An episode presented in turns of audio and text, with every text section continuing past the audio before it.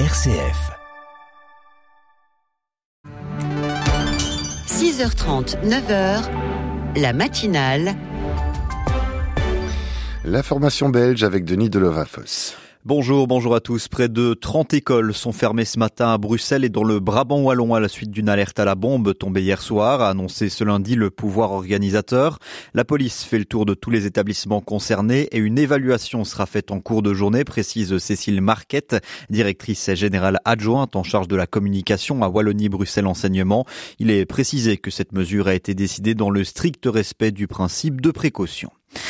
La conférence de l'ONU sur le climat, la COP28, qui se tient à partir de jeudi et jusqu'au 12 décembre aux Émirats arabes unis, devrait réunir un record de plus de 70 000 participants, selon la présidence émirati, dont par exemple le pape François. Toutefois, ce sera probablement sans les États-Unis, ni l'agenda de Joe Biden, ni celui de la vice-présidente Kamala Harris ne mentionnent de déplacement à Dubaï cette semaine. Le motif de la décision de Joe Biden, dont l'attention est portée depuis le mois dernier sur la guerre entre Israël et le Hamas, n'est pas connu. Le président américain cherche par ailleurs à mettre en avant ses projets sur le plan intérieur, moins d'un an avant l'élection présidentielle.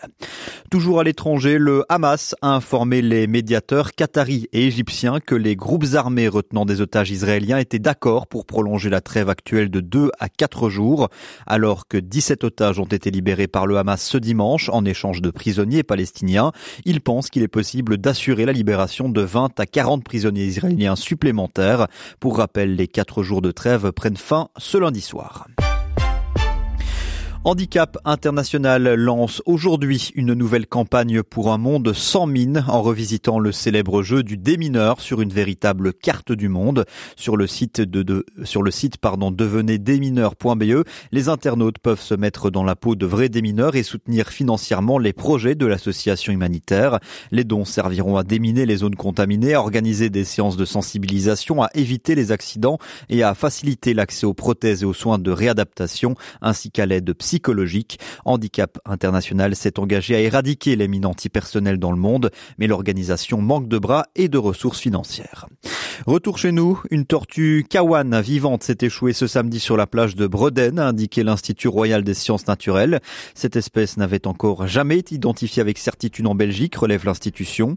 L'animal a été transféré au Sea Life de Blankenberg pour des soins. Ce type de tortue marine est très répandu puisqu'elle est présente dans tous les océans à l'exception des régions polaires. Toutefois, la mer du Nord ne fait pas partie de sa zone de rayonnement. Une tempête au cours de ces deux derniers jours a pu influencer la route de la tortue et donc la faire dévier.